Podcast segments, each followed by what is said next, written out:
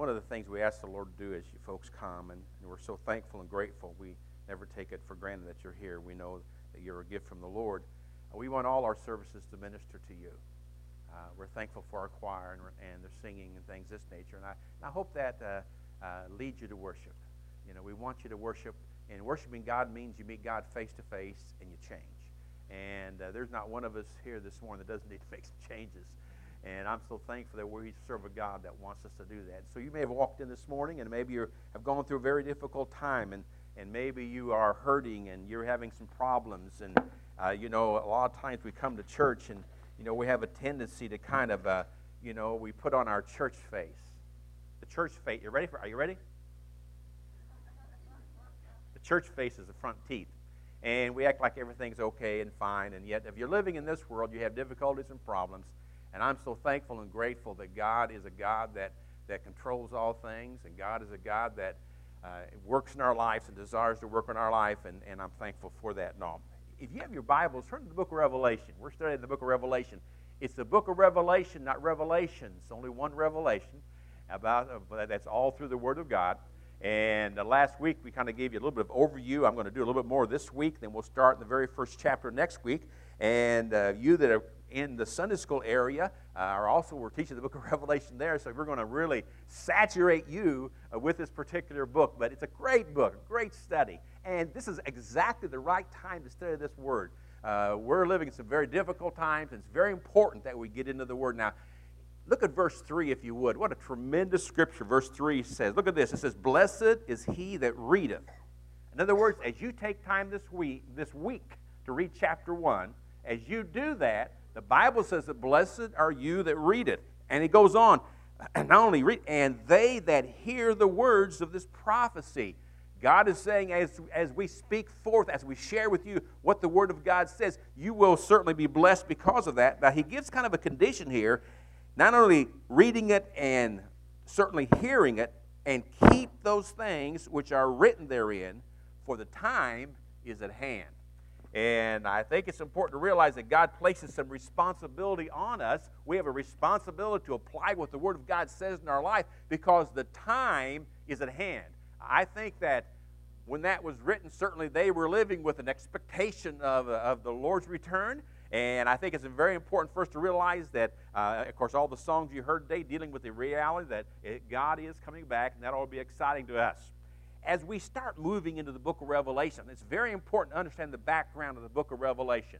Uh, John the Apostle, the very last guy uh, that uh, was left with all the apostles, uh, he had a real fruitful ministry. Uh, read 1st, 2nd, 3rd John. You read about some of the things that he did. And God greatly used him. I mean, it was exciting the way God had used this man. And I'm sure that he was rejoicing over the things the Lord had done for him. And all of a sudden, he's about 94 about 94, 95, in that area somewhere and all. And he's kind of finishing up his ministry. So until I get to 95, I'm doing good. And uh, but when he at that particular stage in his life, I, I don't really know exactly where he thought was what was going to happen. Have you ever preconceived how your life's going to be, and it didn't work out that way? And you know that just that happens to all of us. So we all kind of think how it's going to be and then it doesn't work out that way. And we kind of wonder. Well, I believe when John all of a sudden found himself in the Isle of Patmos, which was a, was a Roman prison colony, it was not an island from Royal Caribbean cruise line or whatever you happen to cruise. You know, it wasn't one of those islands. You know, it wasn't one of those things where you know you, I, uh, you've been involved with that. This is not the kind of island that he was involved with. This is similar to Alcatraz, if you will, a very difficult place. And I'm sure as he all of a sudden found himself there in Patmos, don't you think he had some questions? Uh, don't you believe that he was wondering, well, why, why is this happening to me? And, and, and, and kind of, kind of thinking, well, God, why would you do this? And, and here I was very effective in these particular areas, and now I'm in this island, and God, what's going on? Have you ever questioned God working in your life? Uh, you know, sometimes folks say, well, that's a bad thing to do. I don't think it's a bad thing to do, not. You know, now, if you're a religious person, it's a bad thing. But if you have a relationship with God, I think you could question those things. But I, and I think he did because here he was on the island. I don't, you know, I don't know how much time he was on the island before he went to heaven. I, I don't really know. But I got to believe he was there a period of time. But what he didn't realize was his greatest ministry was getting ready to happen.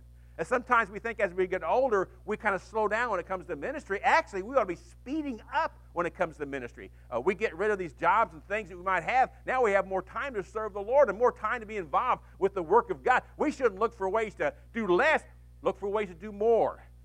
But he's on the Isle of Patmos. God says, I want you to come up. Now, he didn't talk to him about heaven. Come up, I want to show it to you. Can't you imagine what that must have been like? I mean, here, there, I mean, you, you can talk about it all you want, but all of a sudden he's stepping in and look at the things he's seeing. He's seeing some stuff going on up there. What an exciting time he was going through. That's kind of what I talked about last week. Now, this week I want to talk about what is the purpose of the book. Why did God write this? You know, what is the what's the reason for this? And because over the years, I want to quickly give this to you here. Uh, there's some different views about why the book of uh, Revelation was written. Uh, there's a preterist view, which means that this is a view in Revelation is just about the past. Revelation is about the Roman government, and all the symbols are already fulfilled. That was one of the things. Uh, another view of Revelation, historical view. Uh, this is talking about the fact that the book of Revelation is the history of the church during the days of John. Uh, it's about what was happening in the church. Uh, the spiritualizing view of the book of Revelation. This is the view that the book of Revelation is a book of symbols. Uh, it's great pictures, but none of it really is going to happen. That's one of the views. And then there's the view that the futuristic view that, that prophecies are about to end, the end time, and they're still to come to pass. And this is the view certainly that, uh, that we hold, that I hold. I, I believe that the book of Revelation is, that is about prophecy. It's about what God's going to do. It's about the things going on. And I think it's important for us to realize that. And as you think about the purpose of the book of Revelation, there's a four letter word. Y'all know four letters word, don't you? H O P E. Hope. That is what the book of Revelation is about. It's about hope. It's about what God is going to do. And, and it's my prayer as we go through the book of Revelation, it's my prayer that, that you uh, experience this. Now, understand when the book of Revelation was written, they were under great persecution. I mean, there was a lot of problems going on in the Roman Empire at that time, and Christians were not in favor. Are you familiar with a thing called Colosseums? And all these kind of things. Well, these folks, the Christians were being fed to the lions back in that day, and so it was a very difficult time for them. And so, how they were going to serve the Lord, how they were going to be involved with the things of God. And so, Revelation is a book of hope. And, and my desire for you uh, this, uh, this morning is that as we study through the book of Revelation, not just today, but today as well, but on through that, that hope will come into your life. This is a very discouraging world to live in. Have you noticed that? A lot of things happening today that, that you want to pull your hair. Well, no, not that. But uh, folks that want, folks that have hair want to pull it out. You know, I took care of that long ago. And, uh, but, you know, you see this stuff going on TV. Of course, you know, everything on TV is true. And so you see what's going on there, and you kind of wonder how, what, what is happening? What is going on? And if ever we need hope, we need hope now. And that's why we're studying the book of Revelation. It gives us hope, incredible hope. Now, the symbols. Why the symbols?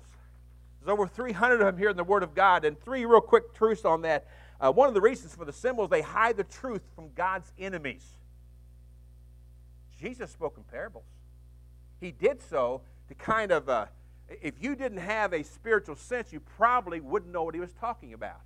The same thing is true when this particular book, written in symbols, if you, they were in the Roman government and they were not favorable toward Christians, if all of a sudden you had a document that said, talked about the, of the overthrow of the Roman government, they'd kill you dead. Yeah. And kill you dead. Right, right. And, I mean, they, they, they would not put up with that. And so, therefore, one of the things that was happening here as he spoke in symbols to kind of help us to understand that, and the Roman government didn't understand it. Number two, because they, had, they were timeless in nature.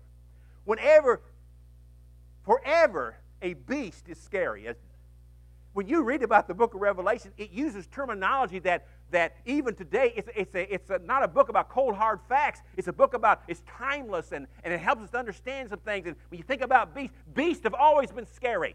It was scary then and it's scary now. And so that was one of the reasons for it. It's the timeless in nature. And then the third thing, they have an emotional power.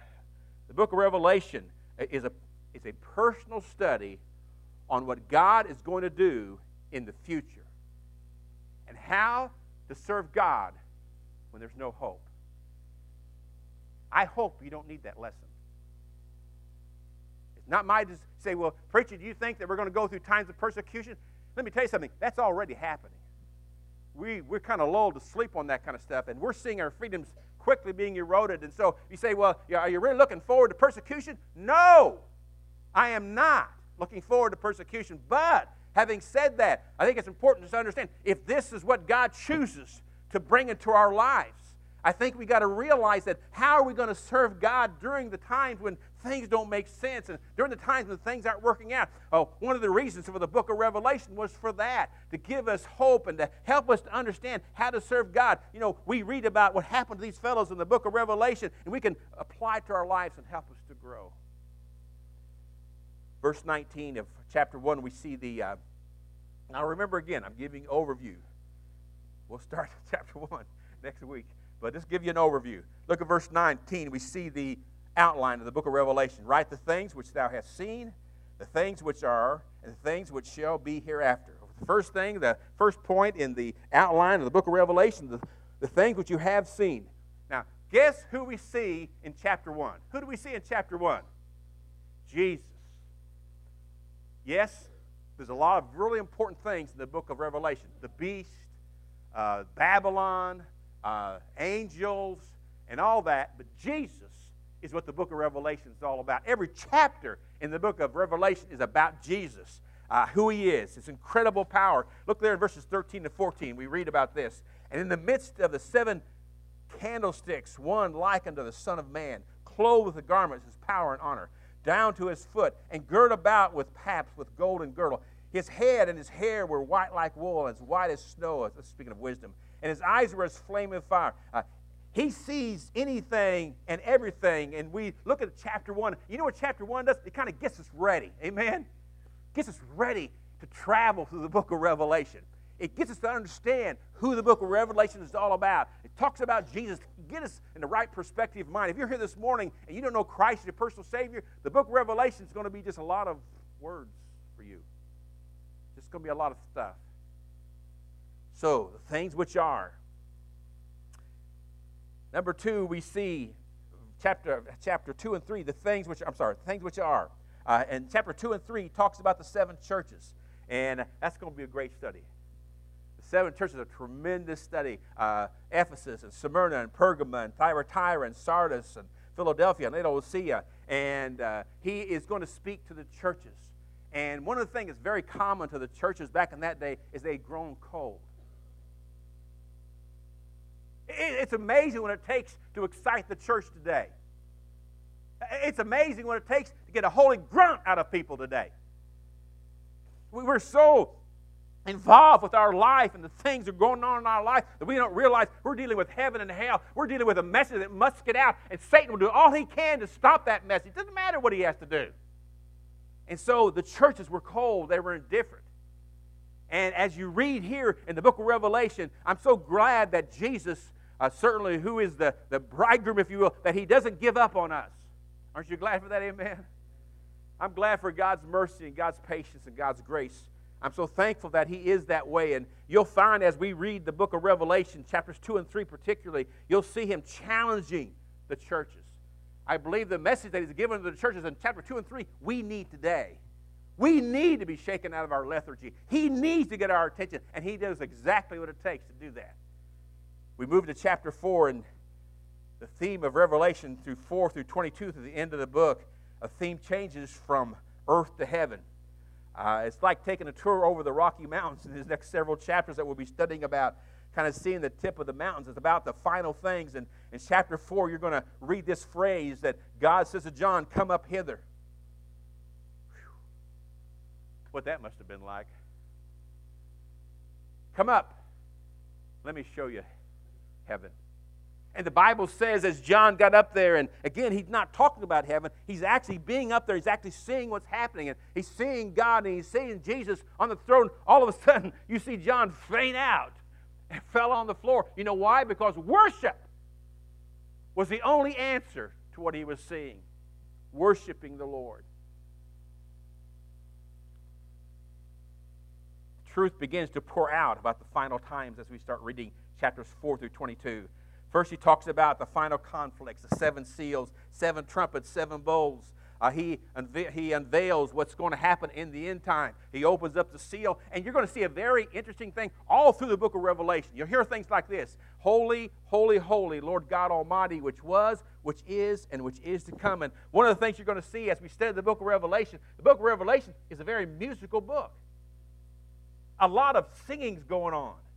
Probably back in, that, in, those days, I mean, what a tremendous thing that was happening. And, and, and all of it was praising the Lord and, and bringing, you know, bringing glory to God. You know, sometimes we forget that's what we, we need to be involved with. Uh, Keith, as he was leading singing, one of the things he was trying to stress and point out in our hearts and minds, we need to worship the Lord. We worship God intentionally, not by accident.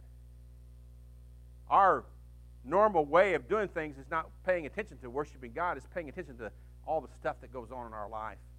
As you go through the list, you'll read about the sores and the sea being turned into blood, the rivers of blood, fire coming down, uh, the sun, the beast, the kingdoms, all being turned into darkness, the river Euphrates uh, being dried up. And then you hear about you hear a thing called Armageddon.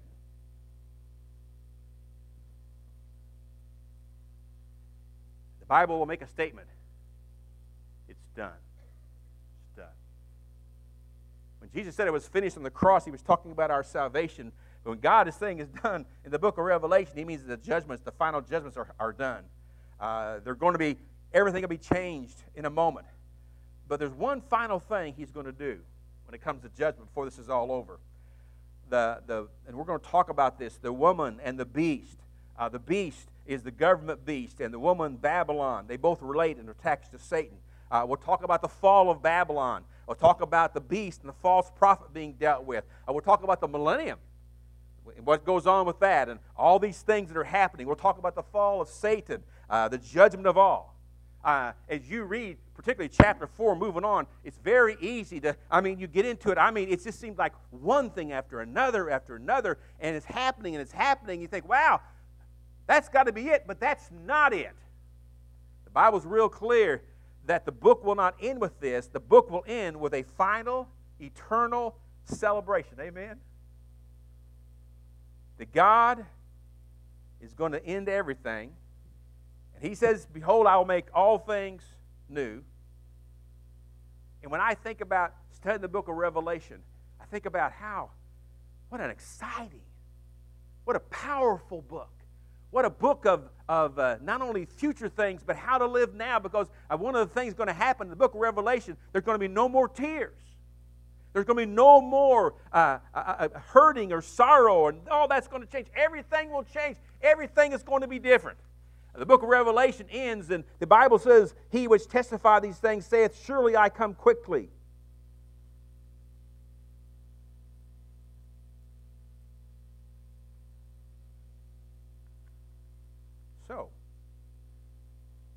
How am I to respond?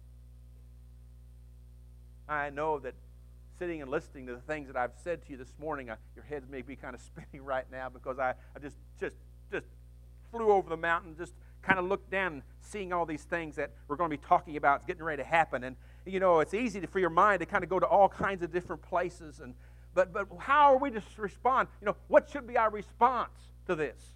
Well, in Revelation 22, it says this and I, John, saw these things and heard them.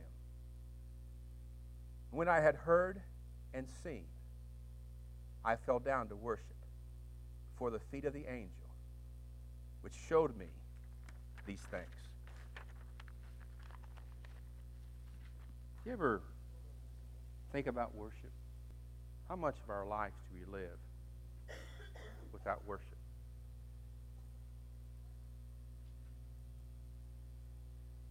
So much stuff takes our time and our minds and hearts. You know, when we get to heaven, that's what we're going to be doing. All the stuff that we get involved with, is just going to be stuff. And yet we're so occupied and, and, and distracted in the world that we're living in today. And the real crime with that is that folks that call themselves believers are distracted. We're so focused on so much in this life. And we just miss it. Miss that walk with the Lord. You may be here this morning, and maybe in a long time you've really worshiped the Lord.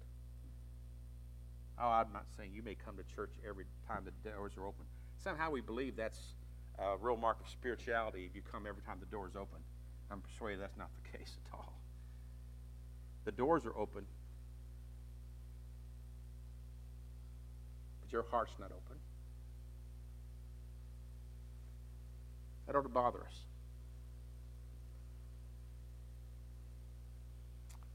Just a minute, we're going to stand and we give invitations. Our altars are here. Maybe it's time to open that heart up. Maybe it's time to kneel before the Lord and say, God, I'm distracted. I got so much stuff going on that I failed to worship you. We seem to have time to do everything else, so we don't seem to do that. Maybe you're here this morning and you're not real sure about eternity. You're not sure where, if you die right now, where you'd spend eternity. You know, hey, that tugging at your heart, that's the Holy Spirit. And this morning, if you'd come and, and, and we'll have someone take the Word of God and show you how to be saved. If you're hearing your life's not right with the Lord, I encourage you to come and let's, let's get that thing taken care of today.